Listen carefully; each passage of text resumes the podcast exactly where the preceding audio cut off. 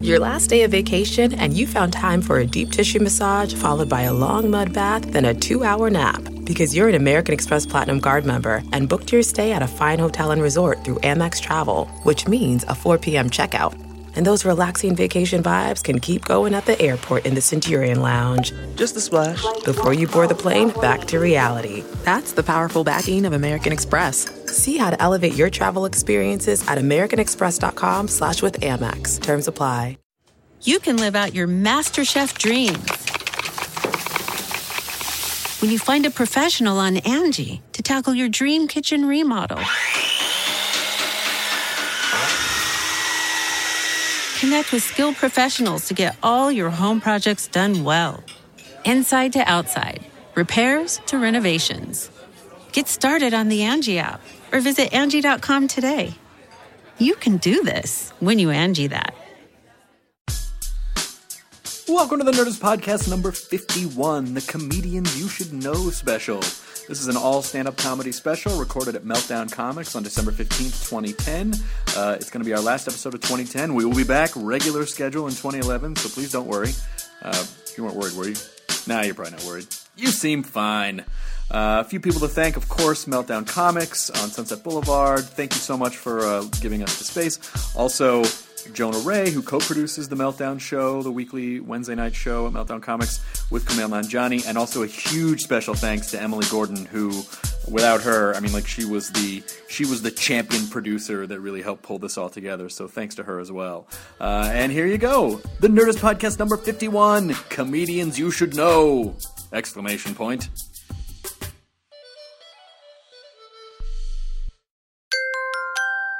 Now entering Nerdist.com. All right,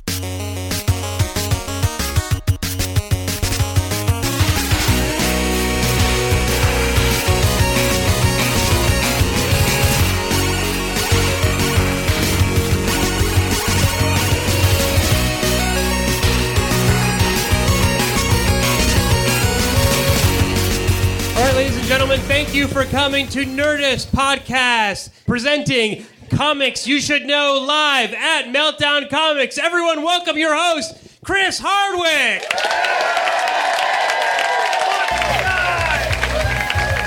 Thank you, Ed Salazar. Thank you. Welcome to the Nerdist Podcast, Comedians You Should Know special. Thank you for coming, you guys. I wanted to do this show because when I was a kid, I was very heavily influenced. I mean, in the 80s comedy boom, just try to fucking get away from stand-up on television. You couldn't. So I watched every special. I consumed every... thanks for the water, Ed. Well, that's not going to help the people listening to the podcast. Why would I refer to things that they can't see with their... You can't see with your ear holes. That's not how those work. Unless you're synesthetic. That's the term for when your senses cross over. I know things. Science Channel. All right. So I was so heavily influenced by young comedian specials where, like, you know, every year Dangerfield would do one. There were, you know, they would always introduce you to the 9th annual Young Comedian special. I had videotaped it, and I literally watched it every day for like a year straight. But it was Rodney Dangerfield hosted. Regis Philbin was on the show as well, but for some reason he wasn't doing comedy. I don't know why he was there. So let's see, that special, and was like, I can't remember. It's like 84 or 85, I think, maybe. But it was Bob Saget, Louis Anderson, Rita Rudner, Sam Kinison. Who else was on that special? A guy named Bob Nelson that I fucking loved. Bob Nelson was really awesome. Yakov Smirnoff was on there. Because in Russia, comedy specials watch you. All right. Hacky joke. And so that really just changed, you know, like that shaped me as a comedy consumer and made me want to do comedy, you know. So I thought, well, we have this podcast, and a lot of people listen to it, so we should do a comedian. And we can't call it... I don't want to call it Young Comedian Specials, because these guys are seasoned professionals. So we decided, let's call it the Comedians You Should Know Special. So that's what we have for you tonight, the Comedians You Should Know Special. So before we start, I'm gonna shovel some of my bullshit on you to try to warm you up a bit. I'm well into my 30s, and I am feeling my age for the first time in my life, and it's weird. And I'm noticing little things like oversharing. I am become an oversharer. Have you ever been trapped with an elderly person and they just talk on and on about anything? Cat, cereal, it doesn't matter. They just need to say things. And I have started to do this. This is something that happens with aging. I was at an Asian restaurant earlier, and I was ordering some noodles, and I said to the server, "Yes, I will have the vegetarian noodles." I mean, I'm not a vegetarian. I know that as you get older, you should probably eat a lot less meat, and I want to try to live healthier. And it's like, because I've been working out a lot lately, and I really feel like it's important to feed your body. Like, you want to hug your body, you know? And, like, I used to drink a lot, and if you don't kill me, I'm not going to stop these words from coming out! Like, it was really, it's really awful. You, how many, anyone 35 out there? Any 35s out there? Any 30s out there? Yeah, 30s. Are you freaked out about 30?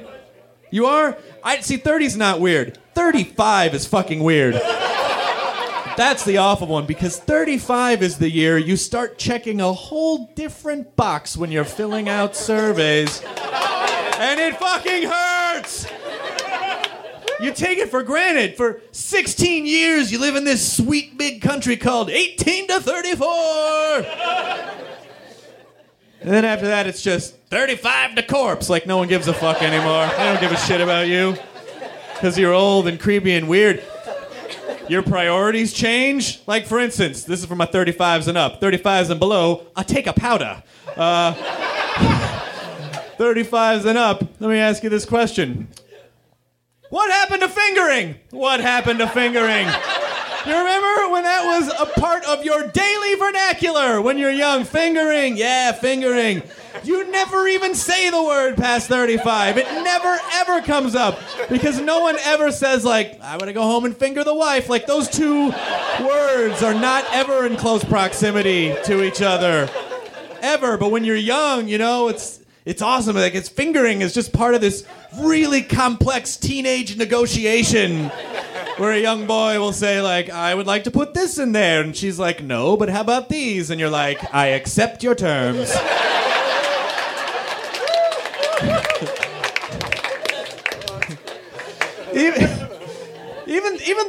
Even the word fingering just sounds weird. Like, to make a verb out of finger, I fingered. That sounds like a word an alien would use if he were trying to fit in with humans, so he could take them over. Greetings, dudes. I just fingered a human female in the back of my car. Then I penised her for 7 Earth minutes.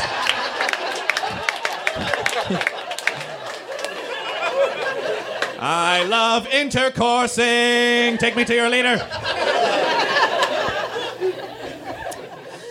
And hot tubbing is something else I did in college. Hot tubbing just sounds so awesome when you're in college. Like, hot tubbing, we'll go hot tubbing. Get all naked with some chicks and go hot tubbing. I have a hot tub at my house. I've never been in it, ever. Because when you're young, you just think that sounds so awesome. You're like, yeah, we'll get some naked chicks in the hot tub, and then at a certain point, you just realize that 4 naked people in hot water, you're just brewing ass tea. That's what you're accomplishing. Yeah, dude, but there's like naked chicks in there, and they're leaking fluids into our shared space.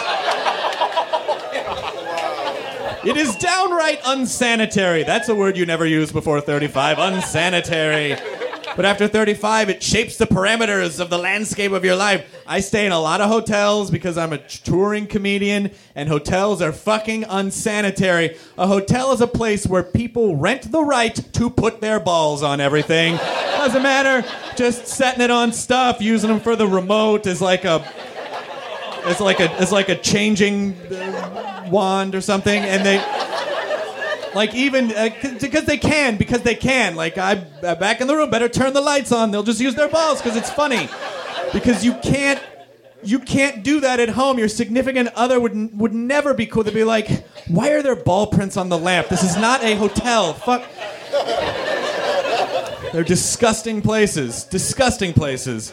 And always, I would say 6 times out of 10... people, I'm in a room next to a couple that is they're having the loudest sex of their relationship. Because again, they're at a hotel and they don't care. And usually that's awesome because, I don't know if you're like me, but when I hear the couple next door starting to get into it, after about 10 or 15 minutes, we're all in a three-way they're not aware they're in. And that is fine, but recently I was in a situation where the dude was louder than the lady. No es bueno. First of all, the whole time he was like, I think they were trying to get pregnant because he just kept going, "Oh, baby, baby," like he was trying to call the shot. Baby. It's just, pointing at her uterus, baby. And she clearly was not into it because she didn't say anything for most of it. And then finally, after a while, she just eked out a defeated sounding, "Oh, you fuck so well." I am not claiming to be super awesome at sex, but I am fairly certain you are not supposed to use proper grammar while in the throes of passion. You're not supposed to have the presence of mind to use an adverb properly. You're supposed to descend into your lizard brain because you're caught up in the moment, the passion, all these words fly out of your mouth. You don't know what the fuck you're saying. It's just like, "You good fucking sauce." Like, you don't know what you're saying.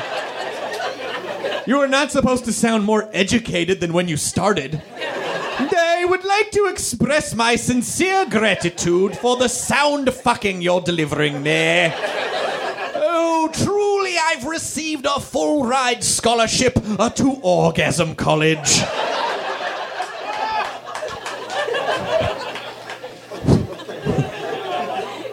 I was performing at the San Francisco Punchline. The same thing happened. And then the next room, I hear the I hear the bed creaking, I start to hear the noises, and I'm like, all right, so I began to take my position. And I heard one voice go, "Yeah, suck it." And I heard another voice go, "I'm fucking gonna." Oh. I was left with a choice. But I am not a quitter. I am not a quitter.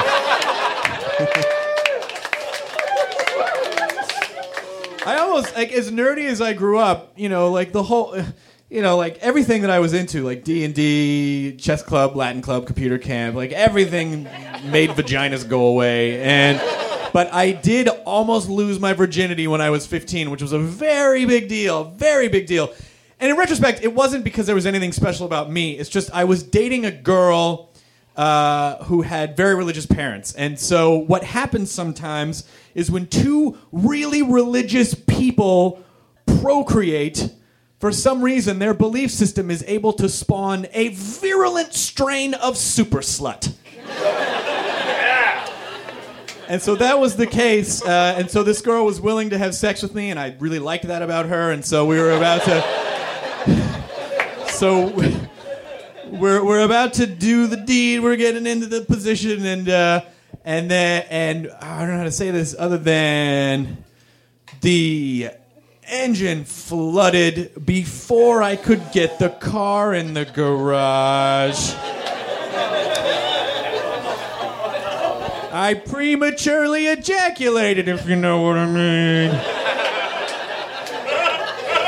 And listen, normally that's not a problem if you're a teenage boy. I would have been ready to go again immediately. Boners are like Kleenex for a teenage boy. There's another one, right there. But it turns out that the female of the species is not biologically programmed to respond in a sexual manner when the male of the species ejaculates near her and then cries on her face. Those two things...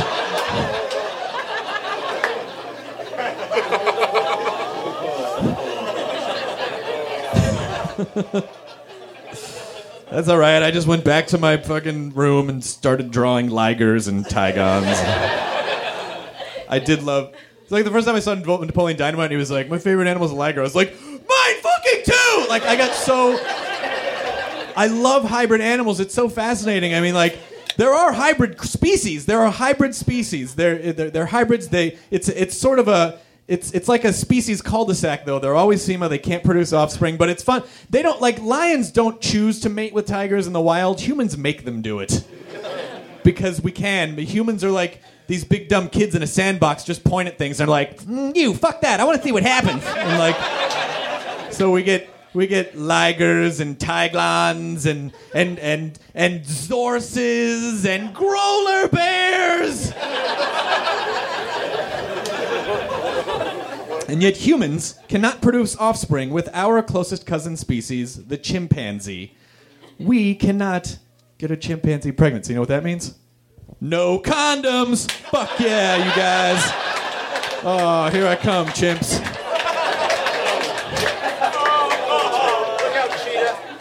Look out, cheetah. Did you say look out, cheetah? Well, I might as well throw my fantasy animal into the mix. That's what we're talking about, right? I mean, we're all on the same page.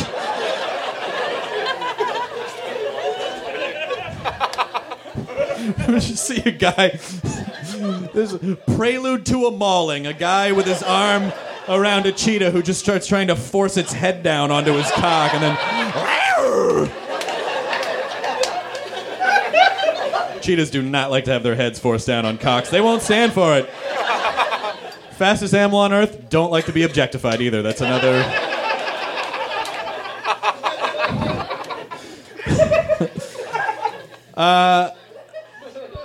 I'll wrap it up with this. I, as much of a sci-fi fanatic as I am, and I appreciate your Frack Me shirt, sir, the cheetah lover up front. Is this your wife? No. Girlfriend? It kind of makes sense now where he's like, look, I'm just saying, just draw a couple spots on your body and then just run really fast around the yard. Oh, it all makes sense now. Do you ever go to that strip club, Cheetahs, and you walk out mad like, this is a fucking false advertising. What a rip. There's not one fucking cheetah in this place. They're all humans. Puh.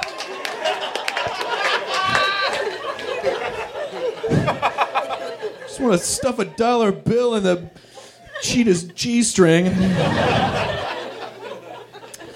I do love sci-fi. I am still completely confused by the proliferation of ghost hunting shows that have taken over every cable channel, where they're suggesting life after death, except for the news channels. Don't you think if there were life after death, maybe it would make the news? Maybe USA Today, HuffPo, CNN. We'd be freaking out. Like, you turn out, you'd be like, this is Wolf Blitzer tonight in the Situation Room. Now there's fucking ghosts! Run! Like, someone would... It wouldn't be on the Travel Channel. It wouldn't be... Life After Death wouldn't be discovered by four dudes who look like sports bar bouncers bumbling their way through an abandoned hospital with a shaky night vision camera. Like, bro, my neck just got cold, bro. Did you blow me? Bro, my arm just got stiff. Bro, fuck, bro. Bro, fuck. Bro, fuck, bro. Every ghost they're hunting on those shows is like 100 years old plus. Have you ever noticed there are no new ghosts? Is the ghosthood process that red tapey that it takes about a century for the paperwork to go through or whatever? Like, there's no... Every one of those shows, they're like, well, let me tell you about our ghost. You see, in 1884, a little girl died outside in a well. And now at 3 a.m., you can hear little wet footprints in the hallway. Like, no one ever says... In 1984, a young man died on the Sunset Strip. And now at 3 a.m., you can hear the rattling of a chain wallet on acid-washed jeans.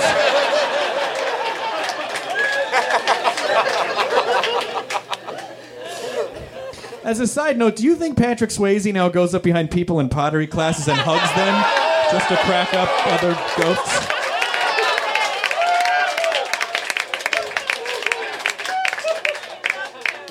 All right, I believe you are suitably warmed up. We should start this show. Comedians you should know on the Nerdist podcast.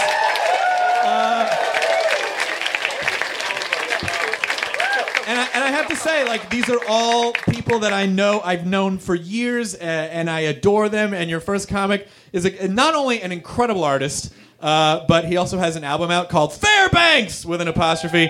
It's one of the top 10 albums on Amazon right now, comedy albums. And I asked him about that, and he was like, I don't think that's because I sold a lot. I think some nerds decided that. So even putting himself down despite the fact that he is a masterful comedian. Ladies and gentlemen, please welcome to the stage, Chris Fairbanks!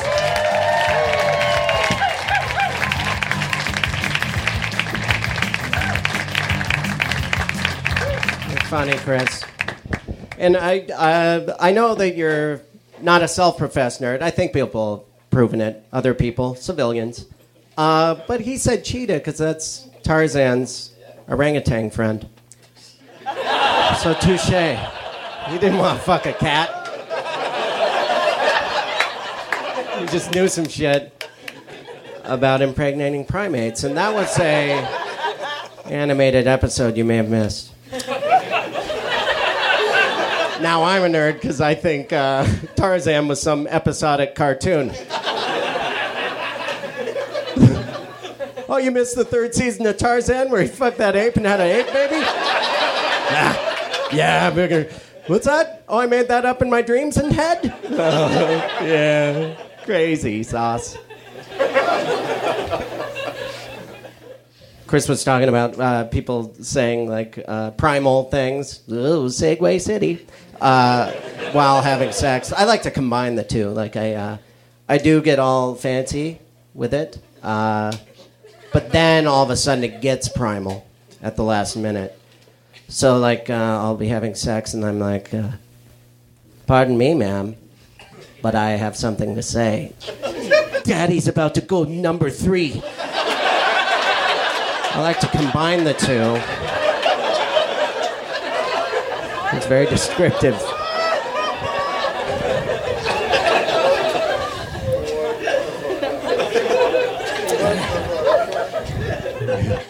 I almost feel like you should just be up here. Just on my lap. No, it's not distracting at all. Well, don't say things that I wouldn't say. Do a lot of visual jokes during a pod. Okay, girls. Can we?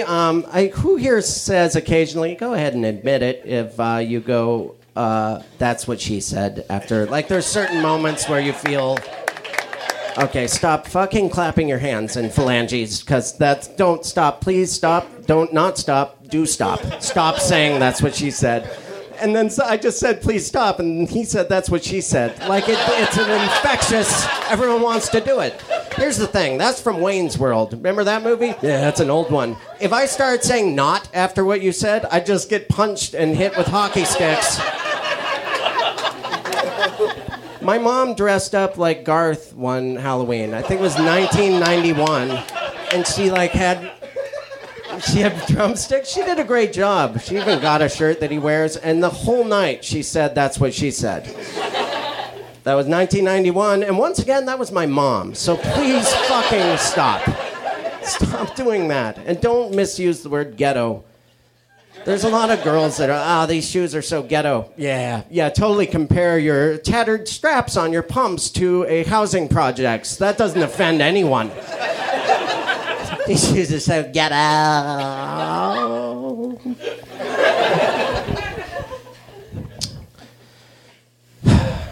I think I'm shooting blanks, actually. Chris touched on that. When I ejaculate, nothing comes out at all. Just a loud bang and a puff of smoke. And then a flag unfurls. And it says, sorry. On it. I just found out I'm part Native American, which is interesting. Wish I'd known that before college. It's not by blood, it's just I was born because my mom used a dream catcher as a diaphragm. And it's, you learn about Montana history in weird ways.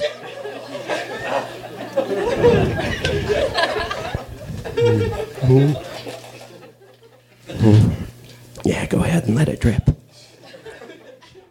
What's with all these owls graduating from something? Every time I meet and/or see an owl, he's wearing a graduation hat. We can all agree on that. First of all, owl, I know you're a wise bird. for a bird. But I haven't seen you on campus all year yet. Here you are suddenly at the commencement ceremony, tassel to the left. It's funny, Owl. What's your major? If you don't mind me asking. Actually, I first got interested in anatomy when I puked up my first mouse skeleton. But my passion is in statistics when I started monitoring my Tootsie Pop licks. All right, touche, Owl. Hey, maybe you want to meet us in the quad for some ultimate frisbee. I couldn't say the word ultimate. Maybe he is wise. If we've learned anything from their skunks, I think we can just assume that French people are violent rapists. In weird ways. Disguise yourself, paint a stripe on her to get ready. It's always weird. And that's what turned into patriotic hatred towards French people. We've met French people. They're all nice. Gerard Depardieu, he's a great guy. Yet we're supposed to hate him because of Pepe Le Pew. I hate him so much I said the first part twice. I'm not stuttering. I'm just cold. I love picking out laughs and knowing who that person is in a room of possibly 200. Hello, Jazz. Why am I nervous? I feel nervous. It's weird. It's a normal thing. Everyone's supposed to be afraid of public speaking and heights, I think. It's weird because we're all just ignoring what everyone is way, way more afraid of, which is getting tipped over while in an outhouse. Like, how could we... That's the scariest thing ever. I can never shit comfortably at a fair. At least you can build up an immunity, and then once, I'm ready to give a speech. I've been practicing. You can't practice for the outhouse. That'd be a weird series. Yeah, I'm going to walk this gauntlet. You guys, just throw this shit at me. All these buckets. Don't ask how I filled them. Just keep throwing. The OC Fair's coming up. I want to see the guy from Creed.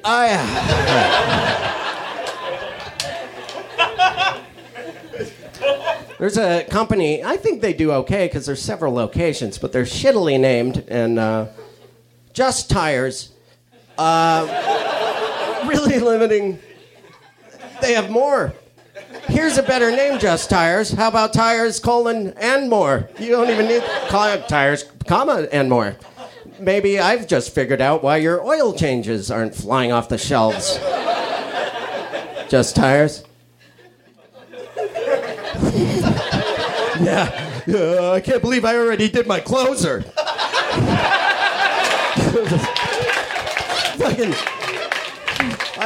I wrote that joke down and then parentheses followed by you being carried off on everyone's shoulders.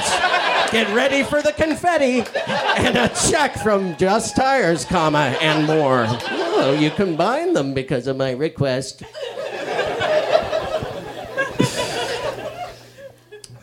I like comedy.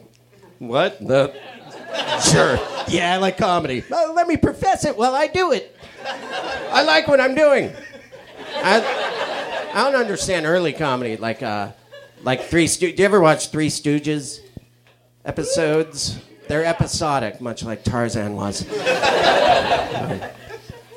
It's weird. Every episode of the Three Stooges, apparently they were like independent contractors, laborers.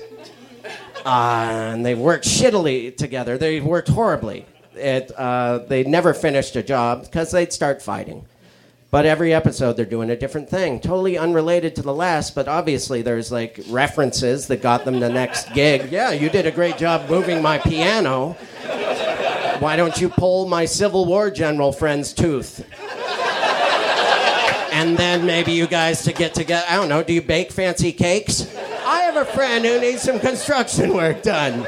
Do you guys pull elephants upstairs accidentally? They sucked at everything because they just like, hey, you bumped into me. Right in the eye. Fingers in the eyes. You're the worst friend ever. And or told, that's the shittiest move ever, finger in the eye. And then the guy comes and he's like, oh, I hope the wing on my house and my little music box is fixed. And they just show up and there's a 2x4 through a window. Is that blood on my floor? Yeah, well, if it's any consolation, they were kind of funny to some of the men in the room. Well, that does it. That's the last time I hire Three Stooges Plumbing to bake me a fancy cake. All right. Hey, thanks, you guys. I've been Chris Fairbanks.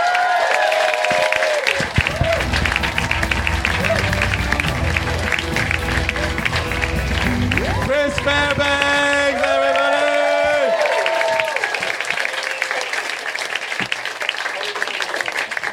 Fantastic. All right. Keeping the show moving. Identifying what I'm doing instead of just doing it. Your next performer, I believe I think I first met her in like 99 maybe. We used to do this show in Westwood, this place called the Gypsy Cafe. That it was super, super fun show that only one other person went to. And it ultimately got taken over by wealthy Persian teenagers who wanted to smoke hookah pipes, and who apparently don't really want to hear white people point out the foibles of mankind. So we stopped doing the show there. But I've known her forever, and I love her. She does a podcast called Dork Forest. Have you ever heard of Dork Forest? And also has an album out called It's Never Gonna Be Bread. Ladies and gentlemen, Jackie Cation! Chris Hardwick, thank you. Yes. The Persians took over, and then he introduces an Armenian lady. I am Armenian. I know I don't look it. And which was said to me actually about a month ago at the Whole Foods. I handed my credit card to the lady, and she goes, "You don't look Armenian," in that voice that said, "You seem nice." And I have this to say. We got to give everybody a generation, right? I mean, your grandparents were assholes, right? I mean, everybody's an asshole when they come here because it's frustrating, because nobody comes here because things are going well. Right now in Guatemala, no one is sitting around going, I know I'm a dentist here, but what I really want to do is wash clothing for a living. So I'm going to move to Los Angeles. And and I know the new Armenians all smell vaguely of fake Giorgio and the Cold War, but let them fucking melt. Anyway, so, and if it's any consolation, they're mean to me too. Okay, so, because I have melted. And I never dress up anymore. Used to dress up for the stand-up comedy here in the Los Angeles area, and then realized, never gonna fucking matter. Because casting people will still look at me and go, airport cop. And waste of my time. So, here's the good news. When professionals are involved, this cleans up nice. So, until then, this is what I look like. So, and it's fine.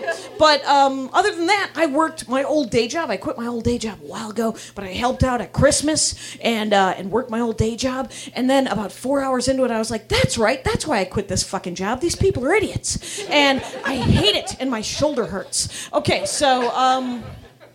in other news, Chris was talking about fingering. I use it. I'm over 35. Let's talk about it. I was arguing with a Christian or someone who claimed to be, and again, raised in the Armenian church. Great thing about being raised in the Armenian church, all in Armenian. I don't speak Armenian, so I get to believe whatever I want, which is be like the nice man in the picture and go get your dad some coffee. So... that was the extent of it. So someone was talking about how they wanted, and it was George Bush had said it as well, which was he wanted to be alive to see the rapture. George Bush actually said he wanted to be alive. Guess what? If you're alive to see the rapture, you fucking dropped the ball, dumb shit. You're supposed to be gone. And second of all, I don't want to see the rapture. I don't want. You know what I want? I want to die very old in my bed, being fingered to death by someone I love. Yay! It's a beautiful image. It's better than the Four Horsemen of the Apocalypse. So, we're in a comic book store, so I'm going to talk about pop things. Which is, I went and saw Red and Expendables at the Pasadena Arclight. Okay, first of all, these are old people in action movies, right? Right, we all know. And there are old people watching the action movies because it's an arc light. And what you can do is you can get a nice glass of wine and have your assigned seat and sit down and watch 60-year-old people deal with their problems by punching people. And it was my first clue that this generation will not be going gently into the good night. They will not diminish like Galadriel and go into the West. And I want them to. Lord of the Rings. I am going to start a business called One Wing to Rule Them All. And it is going to be a chicken restaurant. And oh yeah, I love chicken.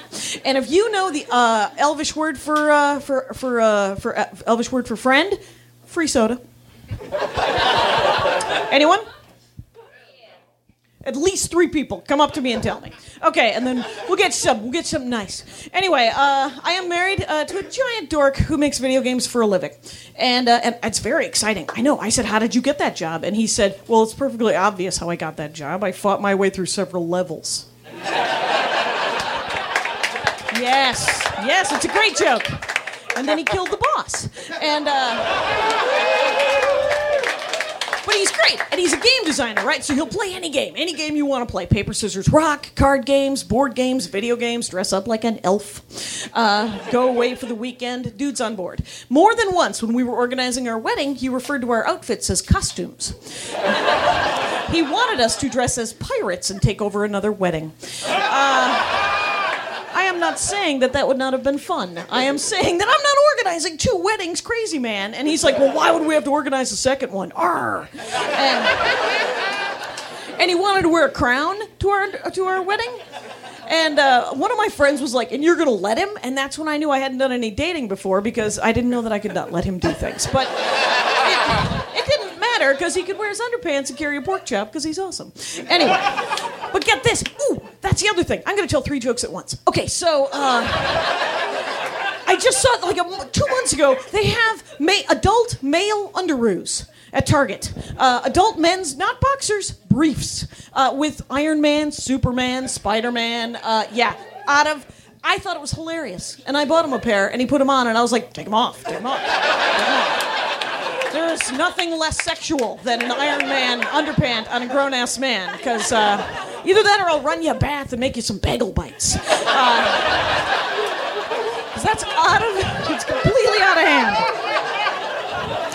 And I never dated, because I do stand-up comedy, right? I've been doing stand-up comedy since women comics would get stage time right before they were burned as a witch. Hester Prynne opened for me. Mm-hmm.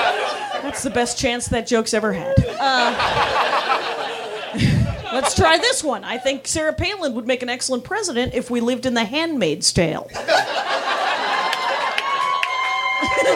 Yes, women's studies in the middle. Okay, but get this. So I never dated. I've been doing stand-up comedy forever, and I never dated. And when we were dating, my husband at one point, it was pulled out of him. He said, "It's so great that you've never really dated anybody because you have no expectations of me." And he said, "What are your expectations of me?" And I said, "I expect you to be nice. I expect you to be polite. I expect that if we ever live together, that you will keep the common areas clean and that you will do your share of the chores." And he goes, "Yeah, those are roommate expectations." And I said, "Well, what are boyfriend expectations?" And he said, "You don't need to know." I kid you not. And I said, "Did you just do the... Anyway... Fantastic. Okay. I might end early. Never know. Oh, no! This happened the other... Wait! Found something. Which is hilarious. Okay, so we're in the car last week, and I just said, out of the blue, I said, "I'll do whatever you want." And he took it to mean sexually. And he was like, "Yes." And I was like, "What? What just happened?" And he goes, "Would you wear an outfit?" And I was like, "Of?" And he said, "Would you wear a shark outfit?" Dressed as a shark. And I was like, what would happen? That's unnatural. Because at what point are you wearing a shark outfit as a lady and somebody says, "Do you back that up?" That doesn't work. Long way to go for sharks. Can't go backwards. Okay. And I'll leave you on this, which is we went on our honeymoon, and he wanted us to get matching tattoos. And I do not have a tattoo. I don't want a tattoo. I am not tattoo people. And I said, instead of a tattoo, why don't we do what old people in Wisconsin do, where I'm from, when they travel, which is collect those spoons. And he said, oh, my God, let's get tattoos of those spoons. We'll both get, like, a cabinet tattooed on our backs, and then everywhere that we go, we'll get a different spoon tattooed for the rest of our lives. And I was like, wow, I would rather get a plate in my head and collect magnets. Rhode Island. Thanks a lot, you guys. Enjoy the rest of the show.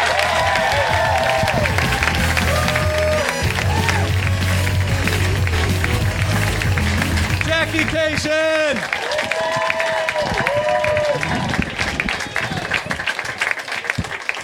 There is a recurring theme tonight with the animals. By the way, I saw you in the back, and when she talked about her husband wanting her to dress up like a shark, I thought I saw you go like, nod, like, yeah. Yeah, just a little bit. Because if people could fuck animals, though, I think you're on the right. I think it would be cats first. Clearly, the internet has shown us that we would fuck cats first. No, I can has cheeseburger now, Mr. Boots.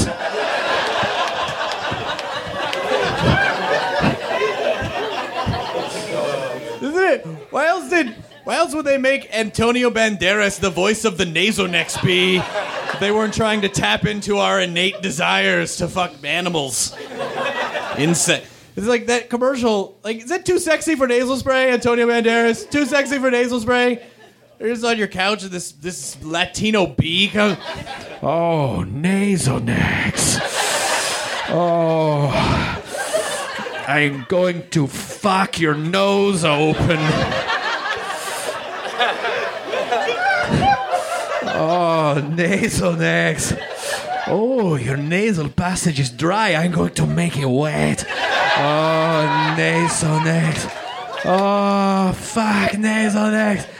Ah, Dios mío, Nasonex. How's that asthma treating you? Great, a Latino bee ejaculated in my nose. Somehow it worked. Ladies and gentlemen, the next person that I would like to bring to the stage is regularly on this very podcast. Not only that, he regularly co-produces this very show. His two worlds are colliding. If you were to look at the Venn diagram of his work, it would be a perfect single circle because it all overlaps. Ladies and gentlemen, please welcome to the stage, Mr. Jonah Ray! Chris Hardwick, everybody. Thank you so much for coming. And, of course, the empty seat right up front where my dad should be sitting. Once again, I'm always waiting for him to show up so I can kick him in the face. Thank you so much for coming to this. I really appreciate it. Some of you might know my my voice from chiming in inappropriately when Chris is talking to someone famous. Or it's like, I too do stand... Okay, I'll stand back. That's fine. I saw that show and you were... Okay, I'm back here. I'll somehow try to talk as much as Matt Mira, which is not much at all. Everybody, I realized this recently that I need to stop drinking as much beer because I'm really fat. Not really fat, but just like fat enough to where I just like, I sit on a plane and then it just all piles up in front of me. You can't tell that by me standing, but once I sit down in a tiny seat, it just grows and I can't put down the tray. I need to stop drinking as much. I switched to vodka, which I'm heard is the last booze. They consider it the last booze because they're like, I'm excited about it. I'm like, oh, there's really no hangover. And they're like, yeah, I know. That's why. It's the last one you drink when you realize you hit bottom. Because you drink it and then all of a sudden it's like I did something really bad. No, fucking really bad. Nothing really bad has happened to me drinking yet. So why not keep going until it does? But the thing is, like, I try to drink vodka because I don't want to drink beer. Beer is fattening because my favorite kind of beer is like a Hefeweizen, a wheat beer, a very hearty beer. I love it. It's so good. I love them so much. But the thing is, it's like that's like the most fattening beer you can drink. That's like saying, hey, man, what's your favorite kind of bread? Cake. Cake's my favorite kind of bread. Oh, yeah. Ham Swiss on red velvet. Mwah! I'll eat it up. I've resigned to the fact that I'm just going to be the doughy guy. I'm going to be the guy if I'm ever at a pool party. Let me restate that. If I'm ever invited to a pool party, I'm the guy that just has his shirt on in the pool. You know, that guy. The guy everyone's like, what's he hiding? And then the guys next to him just like, man boobs, what else? What else? Why does anyone else wear it? And then like, it's like, the thing is, if you're not the guy with the shirt on in the pool, you're the other guy that should have his shirt on in the pool. Or just everyone's like, oh, good for him. Good for him. Just let it all hang out. Doesn't care about what we think. As much as he should care. He should. He just let it all hang out. It's like, the thing is, it's like I'm resigned to the fact I'm just going to be like, you know, the guy with the shirt on. Like, you know, but I'm not going to pick up a girl that way. There's never been a girl in this world that said, hey, who's that guy with the soaking wet shirt sitting on the steps of the pool? With the shorts that don't belong in water. Cut-off jeans? Yeah, that's what I thought. I bet that guy knows a lot about zombies. He does, because it's me, and I do. I realized recently that the name TJ Maxx should mean a really cool thing, and it doesn't. TJ Maxx is a horrible clothing store. TJ Maxx shouldn't be that. TJ Maxx should be the coolest kid in school. It should be like, did you hear about TJ Maxx? He beat up everybody. Didn't fucking leave out girls, boys, principals, teachers. He fucked them all. He left everyone out. Except for Ross. He gets along with Ross pretty well. TJ Maxx is the coolest. I have a girlfriend now, and she's awesome. She's a delight. She's a light of my life, and she's a lot better than that horrible cunt ex-girlfriend I used to have, which I find is usually the case, no matter what. I was at a point recently in a breakup where it's like, you know, I was so sad that, like, you know, I would have to go up to a girl and say, hey, do you like the simultaneous feeling of cum and tears on your back? Because I could provide that for you. It would be during awkward sex that neither of us will like. But for you, it could be a fun guessing game. Guess the consistency. Everyone's going, oh, because they know the one would be slower than the other. Rolling down the side.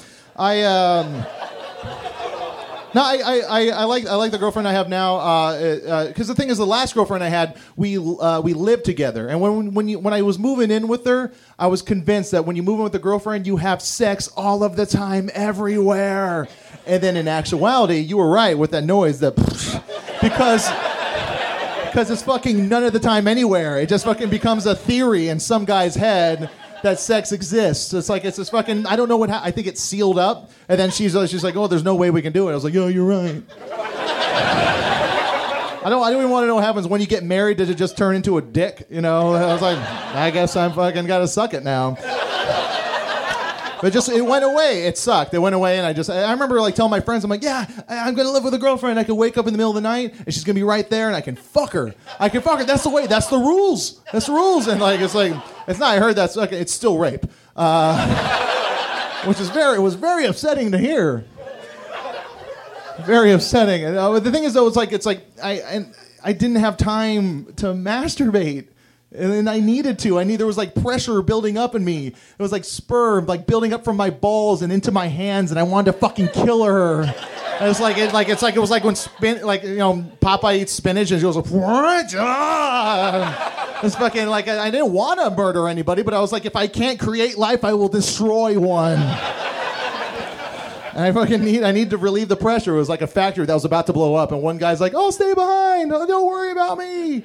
And so there was this one time, because it was hard. I couldn't find a time to masturbate because it was like I would leave for work before her. I would come home from work after her. There was no time to do it until this one day that I made a point. I was like, I'm going to treat myself good today. I'm going to fucking jerk off. Yeah, this is a me day. So I tell my bosses at work that I got a doctor's appointment. Technically, not a lie. Technically not a lie. Because if I wasn't going to do that, either I would get hurt or someone else would. And so I left work and I was like, I was driving home so fast. I was like weaving through traffic. I'm surprised I didn't get pulled over, but even if I did, I'm sure the cop, I would have been like, I got a girlfriend I live with and she does never. It's a fucking, I don't know. He's like, he would probably be just like, go, hurry up. Get out of here, you. Well, here, I'll guide you through with my sirens. And so I fucking get home. And we had three dogs, and I just like rushed past them, which is very confusing to a dog when someone gets home. When you get home, a dog's like, fuck yeah, this is what I've been waiting for. I'm going to get pet behind this ear, that ear, maybe my fucking belly if I show it off. The dogs are excited, and they're like, oh shit, he's home early. And then I just like whisk by them, and they're like, oh, what the fuck? I eat that shitty food for pets, and now this? And so, I run into the bedroom and I just start fucking going for it. Not even in a pleasurable way. There was no pleasure in this because this was just fucking, I needed this to happen. I needed the relief of pressure. And it hurt. It hurt. I was hurting myself.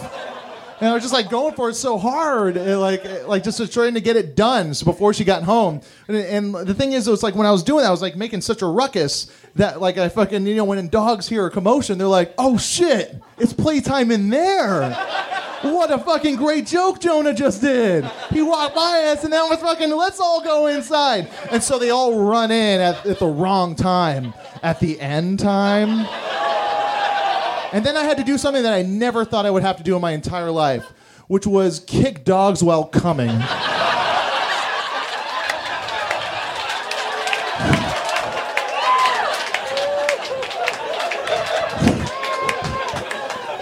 And it was fucking, and the thing is that it wasn't weird. I was I was just trying to, get him away from me. It was I wasn't, weirded out by the situation. I wasn't, surprised by it. I was scared. I was so scared because what if that was the best orgasm I ever had? And then from now on, I'm just listen, girl I'm dating, do you have a dog? Well, you better get one. Because the only way I'm going to come in you is if I can kick a fucking canine.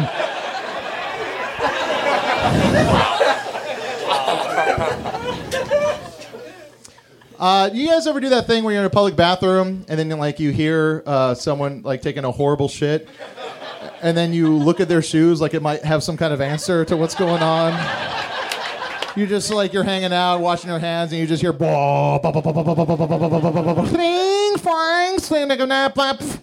and then you're like, oh shit, clown shoes.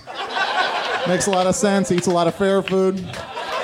Probably wears a shirt in the pool. And here's the thing, I'm not I'm on a very nerdy podcast, and we like to think that we're very progressively minded, but I love I talk with my friends about shitting and how much I love it, and it's it's silly, it's dumb, it's very rudimentary, but it's just I fucking love it. You can't deny that it's number two because sex is the best thing ever, and then right after that is fucking shitting. Shitting is the best thing ever, and I would probably be gay if the anal sex part was only the second part, where if it was just a dick coming out of my ass. If there was a way to just have dicks come out of my ass but not in, it would hurt, but out, I would fucking want that. If there was some way where I can get dicks in my body and then just to come, if I could just shit out dicks. If I could just shit out dicks over and over again until I come, it would be the fucking, I would be gay. I would be gay right away. But I don't know if I could take a pill and they gestate inside my belly and then I just start shitting out little dicks, and then if I let it sit for a while, huge dicks come out and they're all black and huge and it feels fucking great. I don't know how to get them into my body though. I'm not sure. It's I could eat it, but that would be gay, and then I'm not though. So I'm not sure how I'm going to do it. Everybody, I've been Jonah Ray. Thank you so much for listening to the things I have to say. Please, everybody, my good friend Chris Hardwick.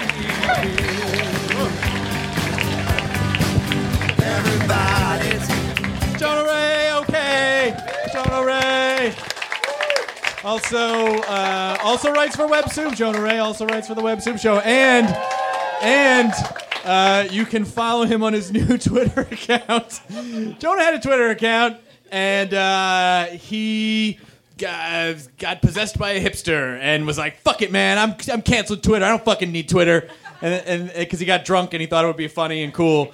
And then within a month, he was like, fuck, I gotta get back on Twitter. So he got rid of @JonahRay. You can follow him at at a Ray of Jonah on Twitter. And also, please, I want to have a hand for Matt Mira, who's in the back there running the board. Matt, are you back there? Do you have your microphone?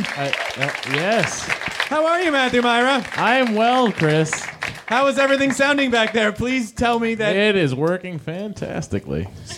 Steve Jobs' little baby hasn't crashed on us back there? Nope. I hope you're referring to me.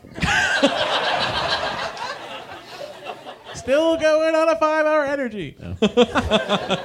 You feeling okay back there? No, it's good. It's nice. I get to sit and enjoy while you people do all the hard work. Oh, that sounded half sarcastic. I don't really know.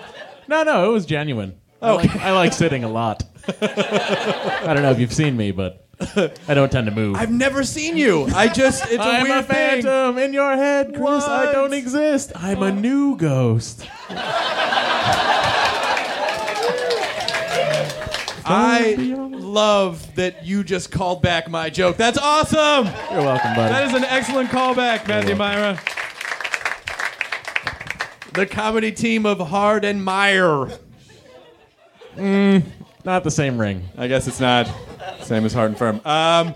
All right, I would like to bring up your next performing comedian, who is also a co-producer of this show, and someone who I've not known as long. I think we've probably been friends for 2 or 3 years. But the first time I saw this guy was immediately, because I'm such a comedy nerd and a comedy whore that I'm like, I have to be friends with that guy. That man, he's very funny. I didn't approach him like that because that would have been aggressive and weird. But I am glad that we became friends, and he is here tonight, ladies and gentlemen, Mr. Kumail Nanjiani.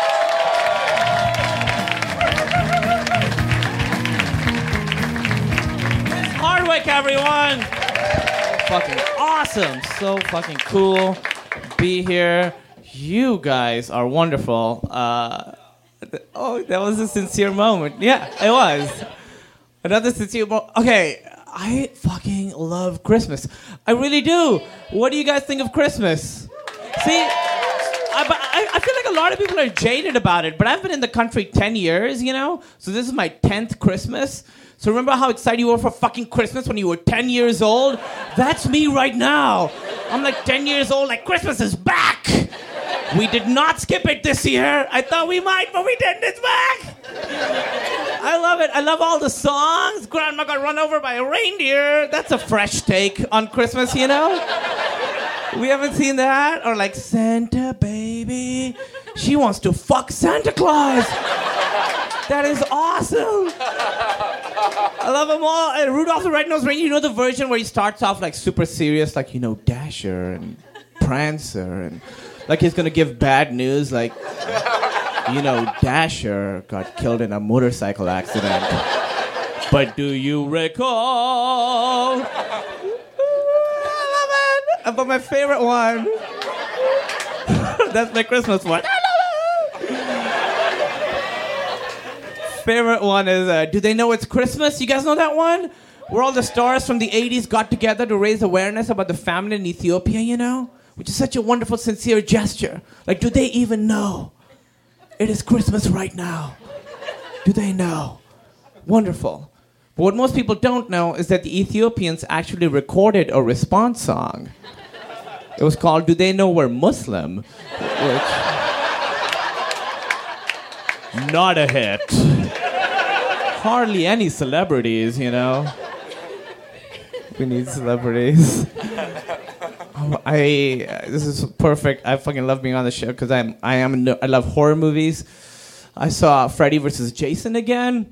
You guys know that one? It's so, you know, Freddy from Nightmare on Elm Street vs. Jason, Friday the 13th. It's actually kind of badass. It's actually really good. I genuinely watch it many times. But I know that there's a part in it where Freddy has to choose between killing a white girl and killing a black girl, and Freddy goes, "How sweet, dark meat." And there's like a collective groan in the audience in the theater when I watched it. Like people were disappointed in Freddy Krueger.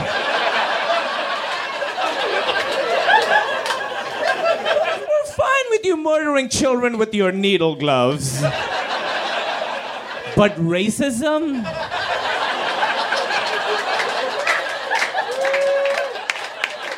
making it very hard to cheer for you, buddy.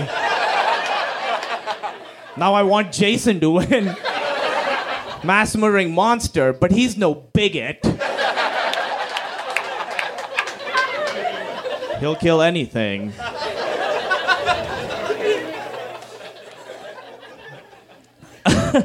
I've only been in LA like a couple months. I did a show in Orange County. I was kind of nervous, sort of has a reputation. I was like, how is it going to go? I don't know. I get out of my car, literally 10 seconds after I get out of my car. 10 seconds after I get out of my car, this car pulls up. This guy pokes his head out the window, yells at me. He's like, hey, Kumar, where's Harold? Fucking 10 seconds. Like, he'd been waiting around the corner for weeks. Like, I can't wait for a Brown to come to town. I have a pop culture reference to belittle him with. I got so fucking angry. It really got to me. And I was trying to think, why do I get so angry? Somebody's racist to me. And it's because when somebody's racist to you, there are no comebacks. There is nothing you can say to win. Because what am I going to do? Be racist back to them? No, because I'm not racist. And most people who are racist to me are white. And it's very difficult to try and be racist to white people. It is. Like, what am I going to be like? Oh, I'm Kumar? Well, you're the lead in most movies that come out. Nailed it! I think about it for like fucking nights. Like 3 nights later, I swear, I couldn't sleep because I was so angry. I was like, that fucking guy was so racist to me. He called me Kumar, which is pretty close to my name. But that's just a shitty coincidence. That's the only reason I want to be famous. I want to be like so famous that I'm the pop culture reference that people will make to try and be racist to me, you know? So I'd be walking down the street and a car pulls up and it's like, look at this, Kumail Nanjiani. Oh, fuck, that is Kumail Nanjiani. Thank you for knowing my name, Brendan Fraser. I don't know. I picked the whitest actor I could think of.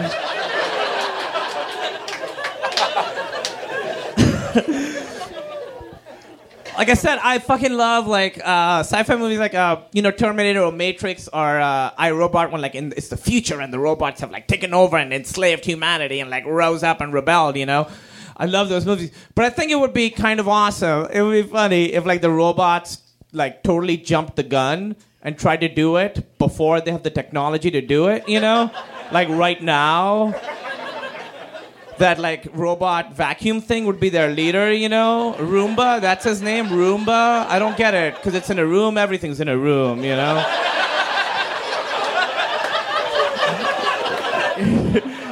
He'd be there later and he's like, humans, we are here and we are going to destroy you. There is nothing you can do about it. I am Roomba, I can vacuum the floor. This guy can make a car. That guy can kind of play the trumpet. This guy can climb the stairs very slowly. And that is just a coffee maker. That is Johnny Fry from that movie Short Circuit. He has the power to evoke nostalgia. We'll be back in 10 years, sorry. Forget that this happened. Do you guys know Planet Earth? Yeah, I don't mean the planet. I mean, that would be the shittiest. Like, I'm like a alien pretending to be human. Have you humans heard of Planet Earth? It is my home also.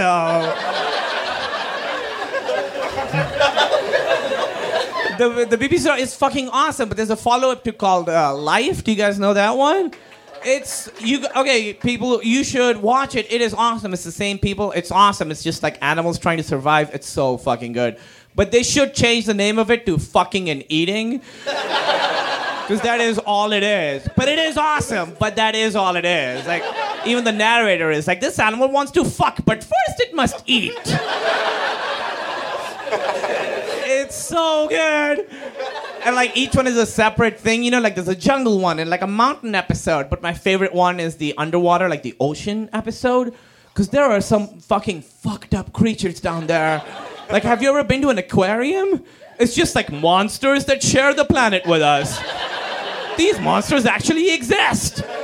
Like the ocean is God's basement, you know, where he hides all his mistakes. And we were never supposed to go down there, but we did. and now we can't unsee the things we've seen. Like that fish that has a fucking light bulb on its head. What the fuck is that? And other fish swim up to it, and then it eats them. That's how that... Which is crazy to me that that works. Because there are no light bulbs in the ocean, you know? But fish is still like, oh, somebody left the light on. I didn't even know we had this technology, but I guess somebody invented it and then forgot to turn it off.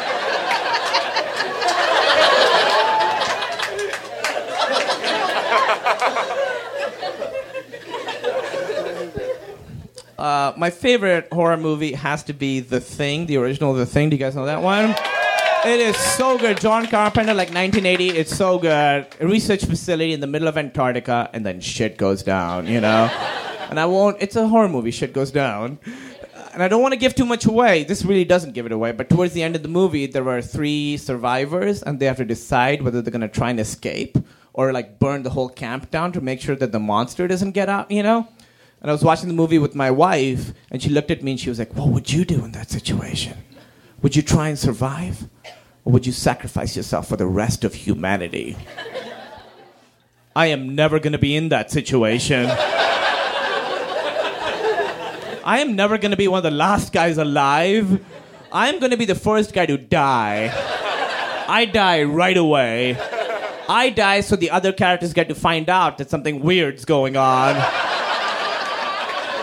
I'm on the autopsy table 20 minutes into the movie. His heart's missing. I'm that guy. I'm the setup. I bridge acts 1 and 2. I go off alone to find the cat. You know, there's a weird noise in this corner. I must investigate. Ah, death. I never even find out that there were monsters. To me, the plot of the movie was we're at a research facility and the cat's missing. The end. My motivation is to find that cat. Ah! You guys have been so wonderful. Thank you so much.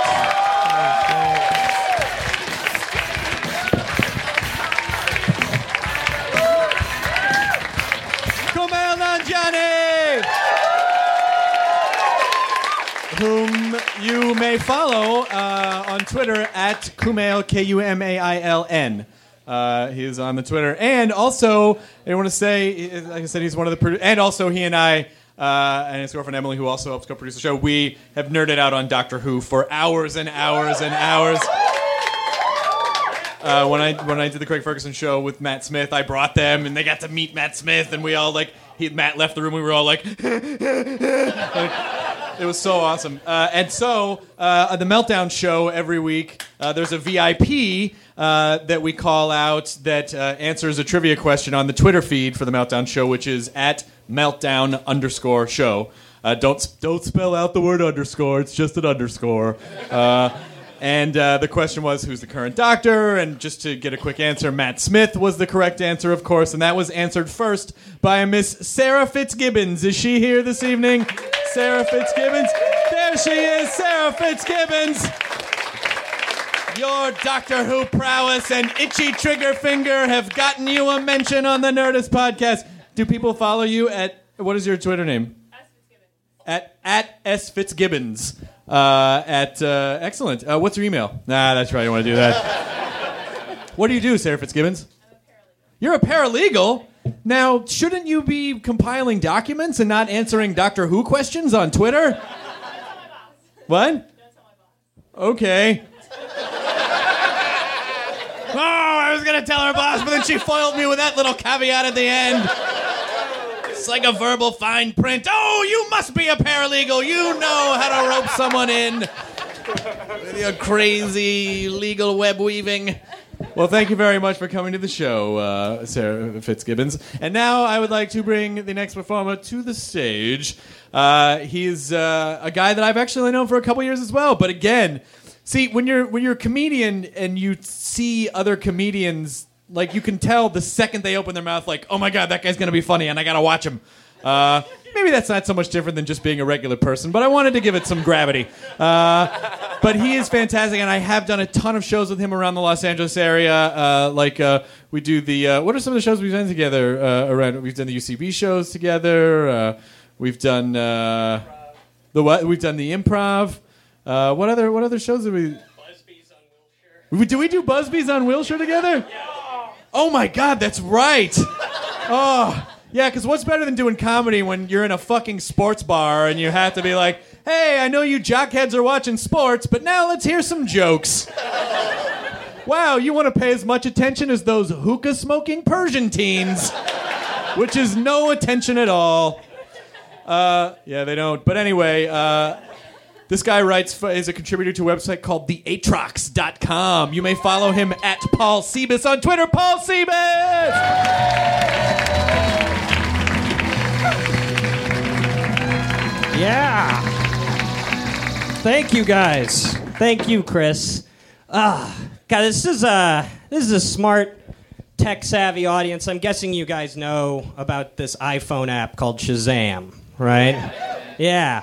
If you don't know, it's this thing you get for your phone where if like there's a song on the radio and you don't know what it is, you hold your phone up to the speaker and then Shazam will tell you what the song is and who sings it, even if it's kind of staticky and garbled. It's an amazing piece of technology, and I really hope that the people who make that app can make a similar app that I can hold up to my mother.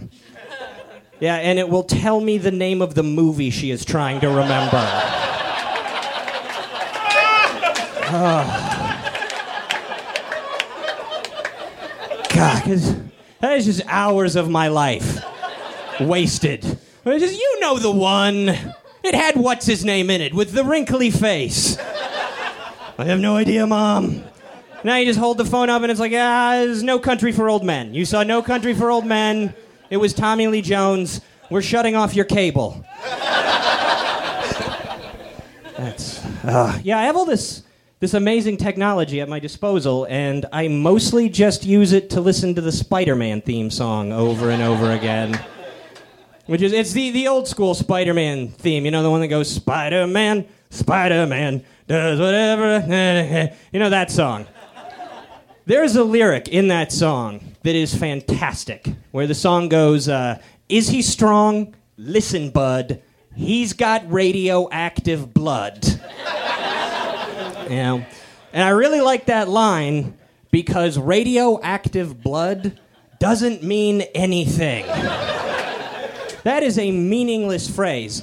So, there are actually two ways that you can interpret that little exchange. The first way, is he strong? He's got radioactive blood. He can lift a car. Yeah, he's pretty goddamn strong. And then the second way, is he strong? He's got radioactive blood. He's very sick. Just, he can barely get out of bed. Man, you are an asshole. Yeah, I just have garbage like that song on my iPod. It is embarrassing. I live in constant fear that someone will pick up my iPod and just discover the shit that I keep on it. Like anytime somebody starts fiddling with my iPod, I suddenly feel like I'm in one of those movies where like I'm hiding a corpse in my house, you know, and I gotta play it cool while the cops are snooping around. Except in my case, the corpse is just a playlist of Avril Lavigne songs. And the cop's just my buddy who's in the passenger seat and is idly thumbing through my iPod, unaware that my hand is closing around a tire iron under my seat. You know, just waiting for the moment when I hear him go, Skater Boy? Really? And then just clang. You shouldn't have looked. Why did you look? I am unemployed. Oh, thank you. Yes. Yes, welcome, fellow travelers in welfare. We are brothers here. Yeah, I'm trying to fix the situation, believe me. I'm going out on job interviews, getting asked all those job interview questions you always get, you know, like one of the big ones is, where do you see yourself in 5 years? Where do you want to be in 5 years? And man, I got to be honest with you guys, at this point, coma is looking real good. Guys, it would be so great to be in a coma. Just, you know, when you wake up in the morning and your alarm's going off and you slap the snooze button and you roll back over, you know how good those 9 minutes feel? Yeah, imagine that stretched out to 9 years. That's a coma. Yeah, you just get to sleep and nobody's bothering you about anything, you know? Like, nobody wants a ride to the airport.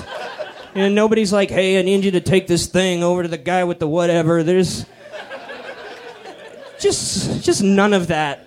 Like, the only thing that somebody might ask you to do while you're in a coma, squeeze my hand if you can hear me.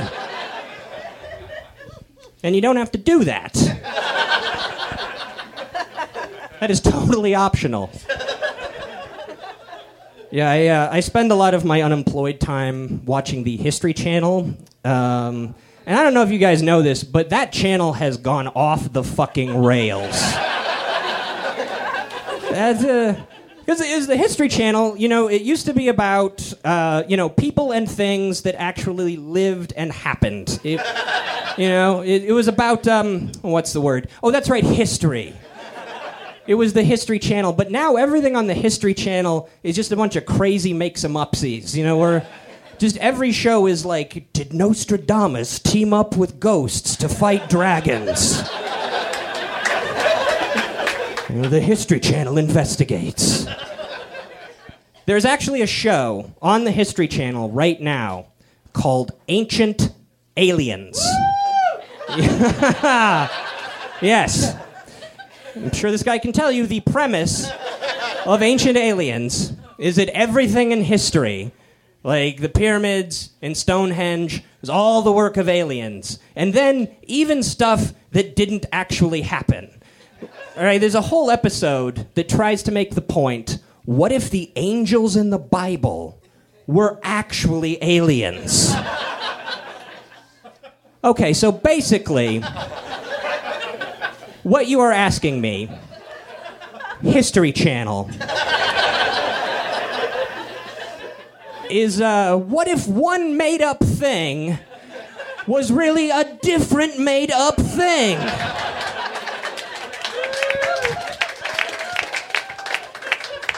So that's, well, then nothing is the answer. FYI. And it's like, what if Batman was actually Droopy Dog? As, well, then you've ruined two perfectly good stories. That's all that you've done. There is there's a street near my house where, for some reason, there are a whole bunch of wig stores.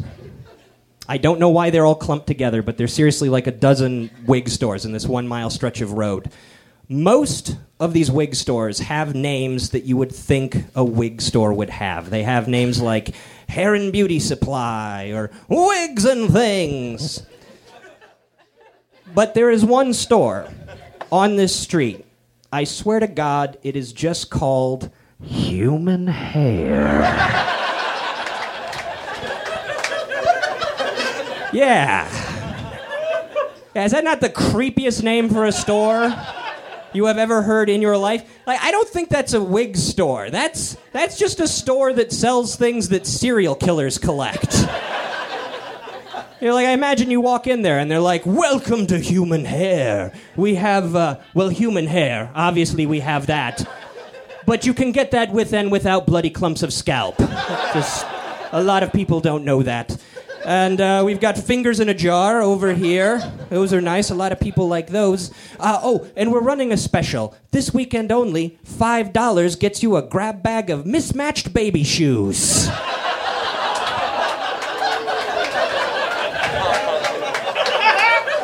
It's only at Human Hair.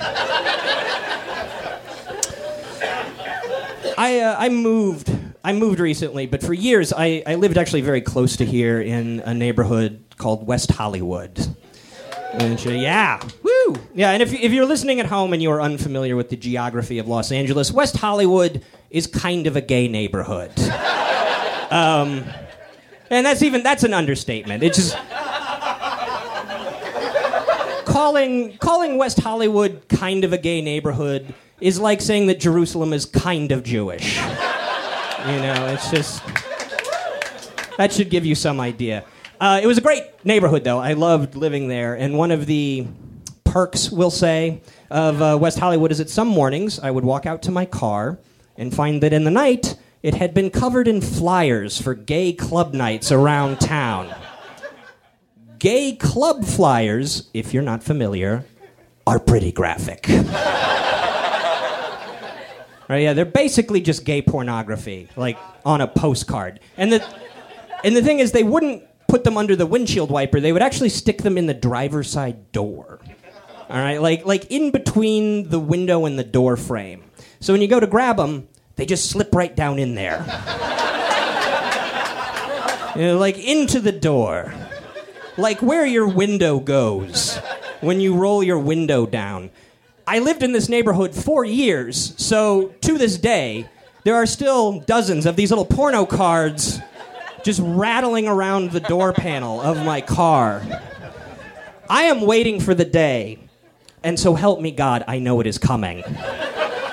When I'm just driving along, minding my own business, some jackass runs the red light, T-bones me, and my car just explodes like a gay porn pinata. Ugh. Oh, it's going to be great.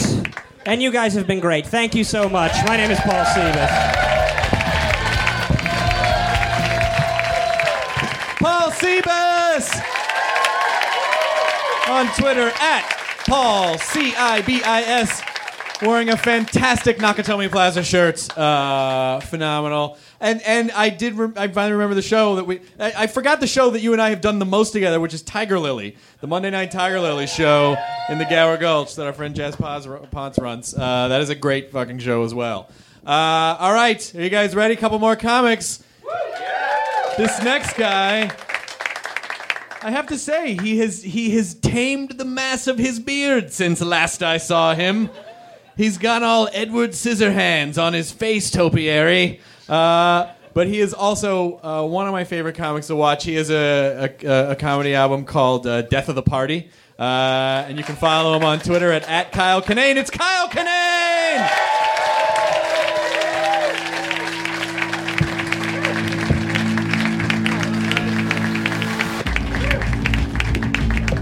That's a good song, all right.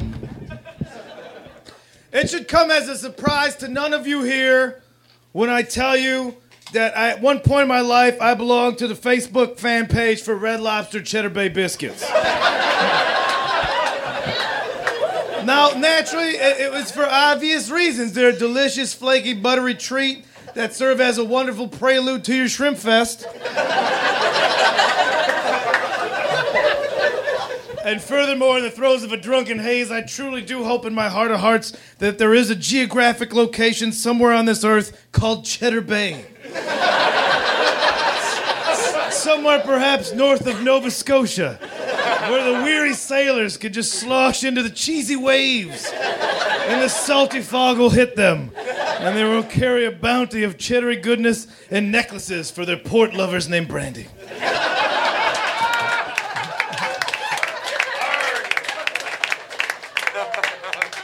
But I was privy to witness something, being a member of the Cheddar Bay Biscuits fan page.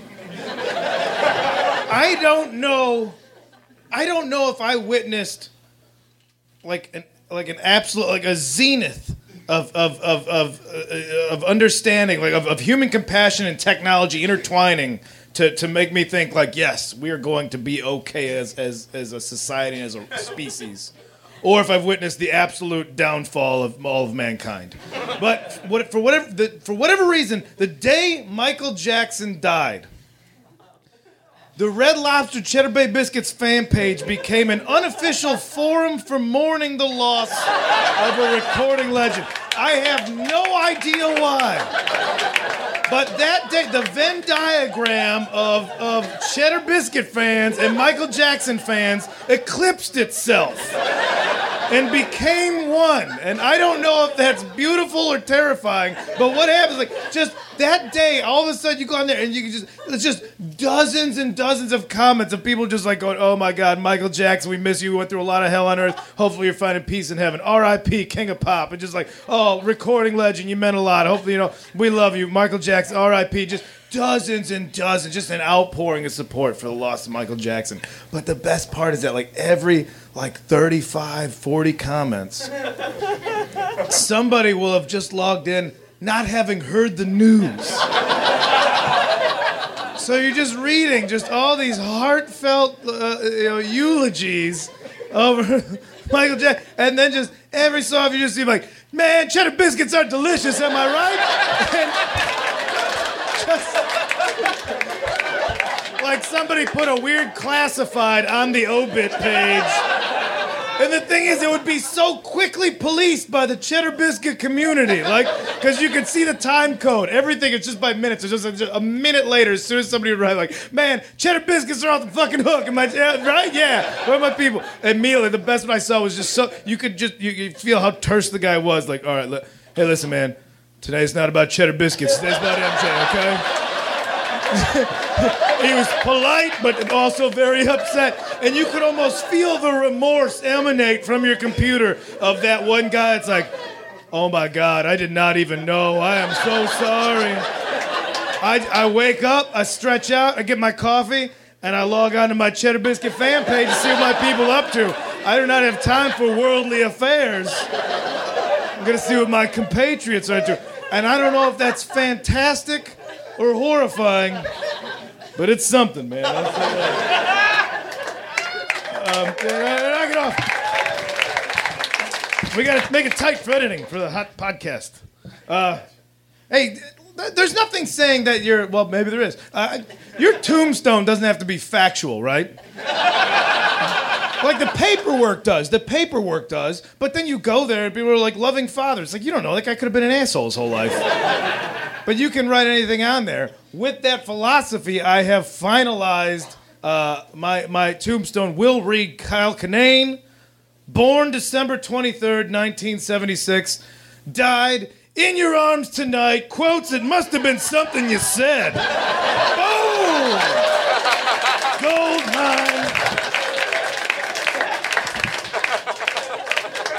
I think you were quick to applaud at that. If you think about that on the way home, you're like, that's a stupid joke. That's really a dumb joke.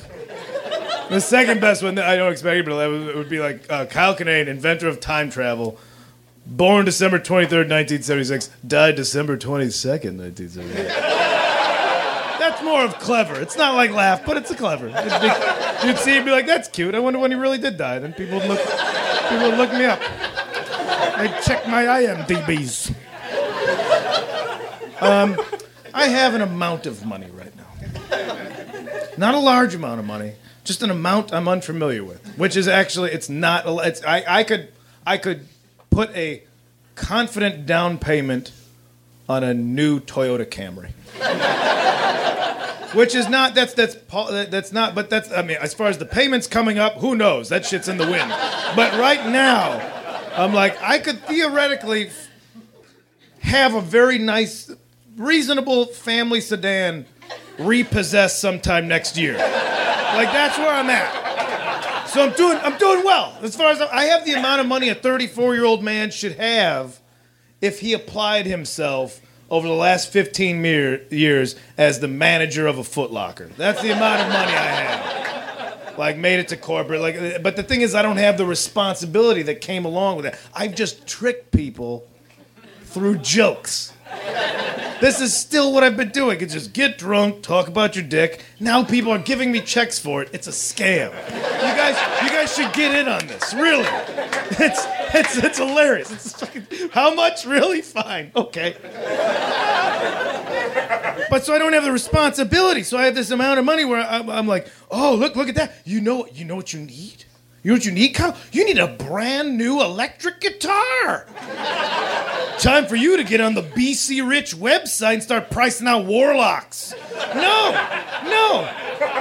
What I need is to be able to breathe in cool air without wincing like I just put my dick in a light socket. That's what I need, is to go to the dentist. But I'm an asshole, so I'm looking at electric guitars that CeCe DeVille played once in '87.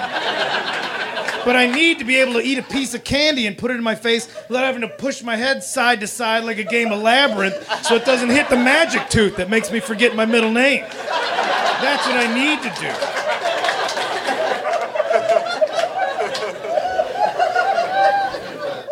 But I have had to do certain things for this amount of money. It hasn't been all easy. I've had to get drunk in many different places. I had to go to Winnipeg, Canada for 2 weeks. Winnipeg's biggest selling point, their biggest tourist attraction, is that they are the geographic center of North America. That's it. When that's all you can drum up for your paltry brochure, like, come on by, why? We're in the middle of all this other stuff. What you're not in the middle of is fun. That's definitely not what you're in the middle of. For 2 weeks in Winnipeg, I stayed across from a mall, ironically named Grant Park, a beautiful place in Chicago where I'm from. I'm like, oh, Grant Park Mall must be quite regal. No, Grant Park Mall is filled with people that I think have already perished. But the rigor mortis, because they're all on some kind of aluminum tubing keeping them up, the rigor mortis has just allowed them to just stay there, perched in front of an A&W burger for like 2 weeks. Like nobody, I just thought she really liked the display. I don't know, we didn't want to move her. I saw one woman, she had a walker with handbrakes on it, as if to imply that at some point she would pick up too much speed. As if to say if she started drafting behind another old person, whoa, Edith, take it easy in the corners. You try and pass that fella, you might hit the wall. So the hottest, the most exciting night I had in Winnipeg, Canada, it was a Tuesday night, and I got stoned. Oh, boy, crazy Kyle. Got stoned by himself. Yeah, got high on the marijuana. Got stoned, ordered a pizza. Oh, fucking ramping up. Ordered a pizza. Got upset I ordered the pizza, because I didn't need that pizza. Then I forgot I ordered the pizza. Then I got emotionally involved in a television program on Country Music Television Canada called Pick a Puppy, which, if you cannot deduce from the title, the premise of said program is they will take a person or persons, and then they will present them with a selection of, you guessed it, puppies. And then over the course of the next half hour, I know it seems like it should be an hour-long show. Over the course of the next half hour, these assholes have to pick out a puppy. Like everything else in the world has been solved. Here's a show with drama. Pick out a puppy. Hey, white people. Everything else is fine, right?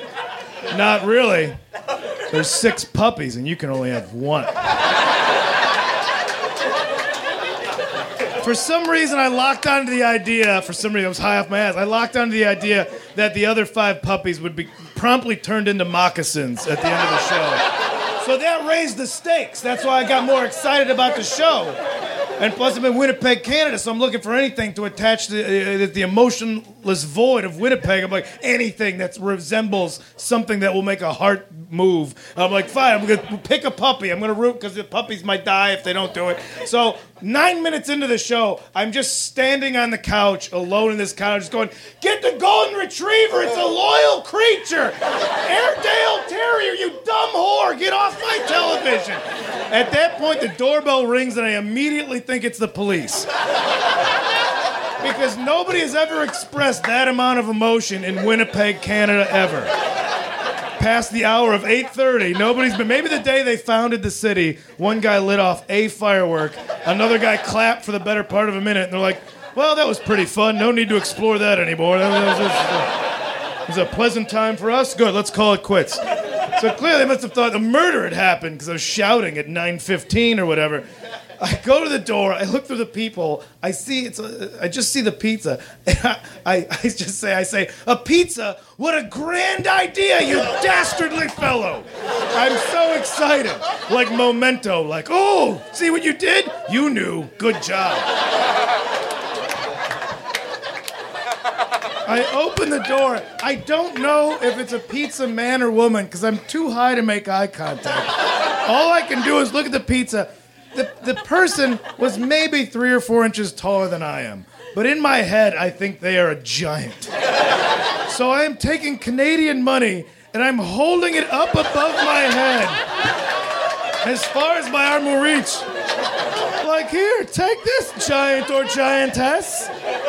Take this clown-looking Canadian money from my hand. I'm essentially just holding money dangling over a pizza person's head who's already having a terrible night from the inappropriately named Boston Pizza. What's Boston known for? Everything but pizza. Let's open a place called Boston Pizza in Winnipeg, Canada, because this place sucks. Thank you. Thanks, Chris, for having me. Thanks, Bob.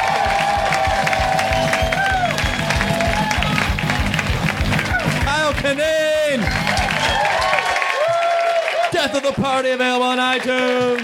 @KyleKinane, available on Twitter. And now for your final comic of the evening. You guys have been fucking phenomenal tonight. Thank you so much.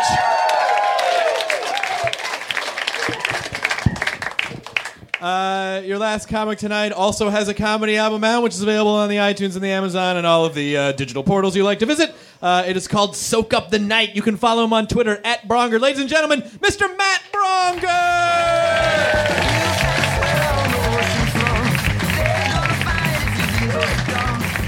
All right, keep it going for Chris Hardwick, would you guys? Yes! All right. Oh, I've always been more of a dork than a nerd. Thanks. I don't know what I was expecting there. Nothing. I have strange ambitions. Like, I want to learn how to ride a unicycle really well, just so I can ride around on it while wearing one of those Harley Davidson t-shirts that on the back say, if you can read this, the bitch fell off. Just so everyone's like, how did the bitch get on? I'm so confused. Like, I think we're a culture obsessed with catchphrases, and I think we're looking in the wrong places, like comedians. Like, I don't think comedians should have catchphrases. I think that's fucking done.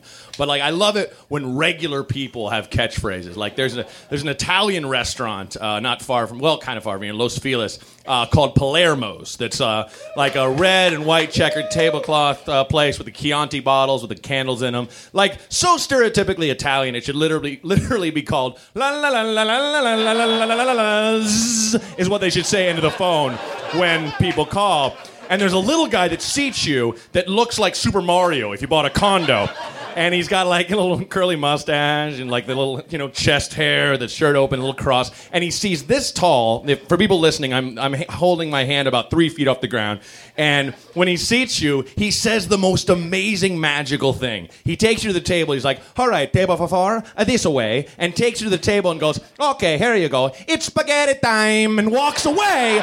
And you're like, fucking right, it's spaghetti time, Mario.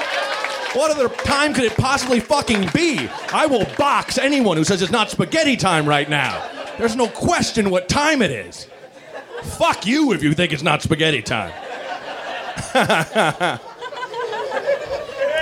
You know, and I need stuff like that because I drink a lot and I, you know, my mind drifts and I don't know. The only reason I've gotten anywhere near healthier in my life is to improve my hangovers. That's how sad I am. How sad my life is. That's the only reason I don't smoke cigarettes anymore. You know, it's like I drink not in the morning is to not have horrible hangovers the next day. Because I mean, I used to have horrific hangovers. You know, when you're hungover, you need something like starchy and fatty and cheesy, you know, to eat. But, like, I would be so hungover, I would need something like that, but couldn't decide on a specific thing, so I would make up foodstuffs that don't exist in the known universe and just say them like a baby would, like a baby just talks to hear its own voice, like, later, later, later. I would say these things to a waiter and hope he would go in the kitchen and just freestyle them up.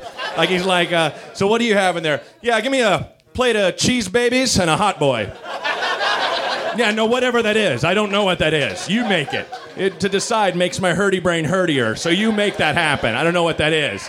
Some cheese babies. No, take that back. Some cheese buddies. Some cheese friends. Some friends of mine that are cheese. What's in a hot boy? I don't know. It's a tiny baby that's made of phyllo dough with hot dog for veins. I don't know. Why'd you make me make it up? I'm doing your job. And some ham dancers. Whatever that is. I just want that. Like, just once, I want the guy to know exactly what the fuck I'm talking about. Like, yeah, I mean, a plate of cheese babies. Yeah, you want a gang or a tribe? A tribe. And a hot boy. What do you want his mood to be like? Angry. No, melancholy. Melancholy hot boy. All right, let's get a tribe of cheese babies and a melancholy hot boy. Pick it up. I know you want some ham dancers too, don't you? Hungover fucker. I know you do. Christmas is coming, or is over, depending on when this airs. Got to adjust in this business. And, you know, I'm not a curmudgeon. I do like Christmas, but I've noticed something recently. A lot of Christmas music is just abjectly terrifying. Like, a lot of people don't like Christmas. I'm not a big Christmas music fan, but a lot of Christmas music is just fucking scary for no reason. It's the darkest and coldest time of the year. Do we need to be freaked out? Like, I went home to Portland, Oregon, where I'm from, and was hanging out in church with my parents, you know, doing that thing and just hanging out with them. And I'm like, why am I so tense and afraid right now? It's because this song is playing. Run, dun, dun, dun, dun, dun, dun, dun, dun, dun, dun, dun, dun. Something is coming. I don't know what. Why am I scared? It's fucking Christmas. That song is horrifying, man. That's like flying monkeys are attacking music. I mean, even when it's saying Merry Christmas, it's creeping up on you. Merry, Merry, Merry, Merry Christmas. Jesus. Oh, fuck, it's just you, Christmas. Don't do that, man. I'm going to piss myself. Don't scare me like that. And that's not even the scariest Christmas song, man. The scariest Christmas song, as we all know, is, do you hear what I hear? What? No, what do you hear? Tell me. Is it a werewolf? Should we be running? Don't make me guess. Are we gonna die? It's being all coy about it in the face of danger. I'm not gonna tell you. A knife, a knife. Okay, it's not a knife. That's what I hear. It's a child, I know. But that's where the song goes from scary to ridiculous. You notice that? A child, shivers in the cold. Let us bring him silver and gold. Yeah, or a fucking blanket. One of the two. It's a freezing baby. You guys brought treasure? Good call. Babies love money. They know what monetary values are. They're capitalists, those little fat guys. Meh, right? Ever give a 50 to a baby? It's like, I love this, and tries to eat it and hurts its mouth. No. He's in a manger. That's a barn missing a wall. He's unbelievably cold. Brought money. You guys are not wise men. All right. Come on, everybody. One shitty joke. One shitty joke. Woo woo. Shitty joke train off the rails. I don't think, you know, I like Charlie and the Chocolate Factory, but I don't think people would be as on board with a savory Willy Wonka. Like, not a sweet one. Like, if his world was made up of meatloaf and casseroles, mac and cheese and mashed potatoes. Like, oh, just smells like an old cafeteria in your world, Mr. Wonka. Oompa Loompas, just sweaty, grease-stained aprons, all unshaven and chain-smoking. The cafeteria, hair wraps, his hairnets walking around. Pizza and pretzels and hot dogs for you. Let's take a ride on the river of stew. Like, no. I don't like sitting in this ham canoe on the stew river. Chunks of beef banging up against the side. This is not a magical world. Stinks of rotting flesh in here. It's been cooked.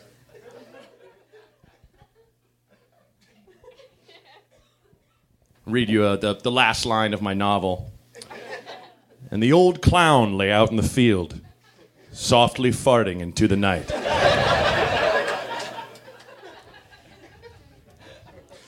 I am kind of a lightning rod for awkwardness. Kind of an awkward rod, you know. I'm a ninja. I have a black belt in saying dumb shit to girls. Like, I've always been good. Like, I think it started when I was dry humping with a 6-year-old girl on some monkey bars. I was 6 at the time. They're getting fucking weird and silent. We were learning. It was Blue Lagoon type shit. And we were just crawling around each other, and our groins brushed. And I said, let's do that again. No. Exactly. It was just as awkward as that moment just now. You said that? Yes. Fast forward to about 7 years ago when I still lived in Chicago. And I was doing karaoke at an after-hours bar, doing a stellar rendition of Oops, I Did It Again. Okay, like, I was Britney. I don't want to toot my own dick, but I was amazing. And this girl comes up to me, and she's like, hey, that was really funny. Hi, I'm Sarah. Gives me rhythm, right?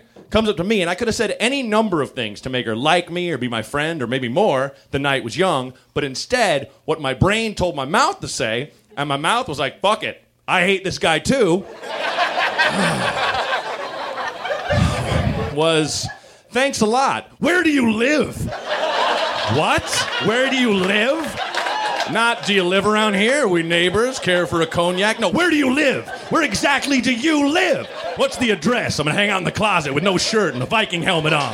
Is that cool? Honk your boob. Check out my balls. Okay. I didn't do the last two things. But it would not have been creepier if I had. You understand? It would not have been creepier if I was carrying rope and fucking duct tape when I said that shit. Where do you live? Jesus Christ. It's because of shit like that they spend like 30% of every day wincing. Just throughout the day. Just walking down the street, totally silent. Fuck, why? Why? Really? Where do you live? Fuck you, Matt Braunger. To myself. I know I'm not alone. I gotta go, but I'll leave you on this, a quick story. I started out in Chicago with Kyle Kinane and with Kumail Nanjiani, so awesome. Yeah. We got a little crazy back then, and I remember being on a pub crawl that was specifically a clown pub crawl where 85 men and women dressed as clowns. And half of us took acid, which, that won't snap your brain in half. Oh, yes, it will, actually, on second thought. And we rented a school bus and hired a sober guy to drive us to bars. Unannounced. Did not tell any of the bars that 85 drunken, acid-headed clowns were showing up to their bars. And these were like empty, like old man bars, right? So we'd have room to move. And this old bartender's wiping down the bar, not seeing us yet, going, slow night. We come in, what the fuck? And we're rolling in like, time to do shots, glug. Horrible roundoffs and somersaults, hurting our doughy Midwestern bodies. And at one point, we're crossing Michigan Avenue, which is about 8 lanes wide. It's an enormous street, very big thoroughfare. We're halfway across the street, and there's a cop in his squad car at the curb. Now, we didn't... Oh, first off, we were leaving a Chili's, which I'm pretty sure we set on fire. And we're halfway across the street, and there's a cop in his squad car. Now, we didn't know a cop was in that squad car. Well, we thought the squad car was a dragon. We were that fucking high. It's a dragon. Oh, it's asleep, though. Clowns go! And we crossed the street. And we're halfway across the street, and the cop gets in his loudspeaker. Now, if you've never had a cop talk to you through his loudspeaker... They're meant to be heard over a riot. They're incredibly loud. And he gets on that thing, and he's like, hey, hey! And we stop in the middle of the street like, you guys, he can't mean us. We are inconspicuous right now. We are blending in. And we're dead still. We pop lock stopped on a dime. Like, boop, boop, boop, just stopped. And... It's dead silent. It's like the kind of silence before a gunfight in the Old West. Like, all you can hear is wind and tumbleweeds. We're standing there like statues, 85 silent, still clowns. And the cop gets back in his loudspeaker, swear to God, says this. Quit clowning around. Son of a bitch! Oh, hilarious cop! You win this day.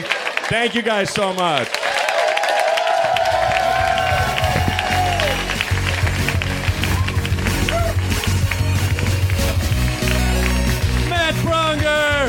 Excellent job, Matt Braunger.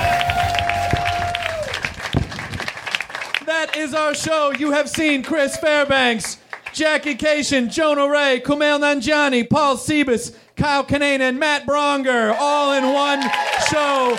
Comics you should know. Everyone signed it, too. Maybe I'll do a contest and give it away for the podcast listeners out there. I would like to thank also Ed Salazar, who helped put the show together. Who's here?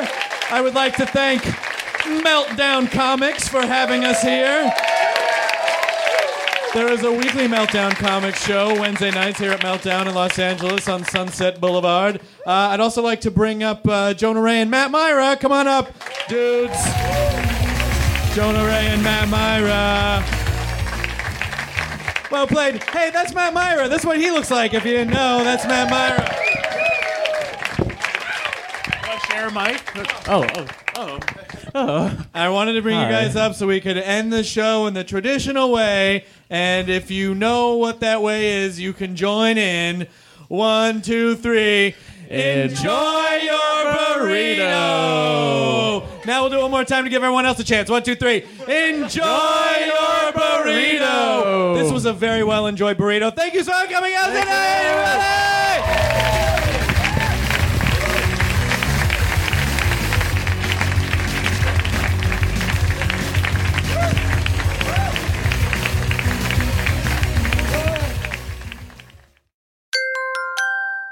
Now leaving Nerdist.com. This episode is brought to you by the effortlessly scrumptious bite of Skinny Pop Popcorn. Imagine this. Perfectly popped, endlessly delicious kernels, a symphony of just 3 simple ingredients. Popcorn, sunflower oil, and a sprinkle of salt. No compromise, just pure snacking freedom. And hey, if you're up for a twist, dive into flavors like zesty white cheddar to sweet and salty kettle. Every bite's a delight, light and oh so tasty. Shop Skinny Pop now.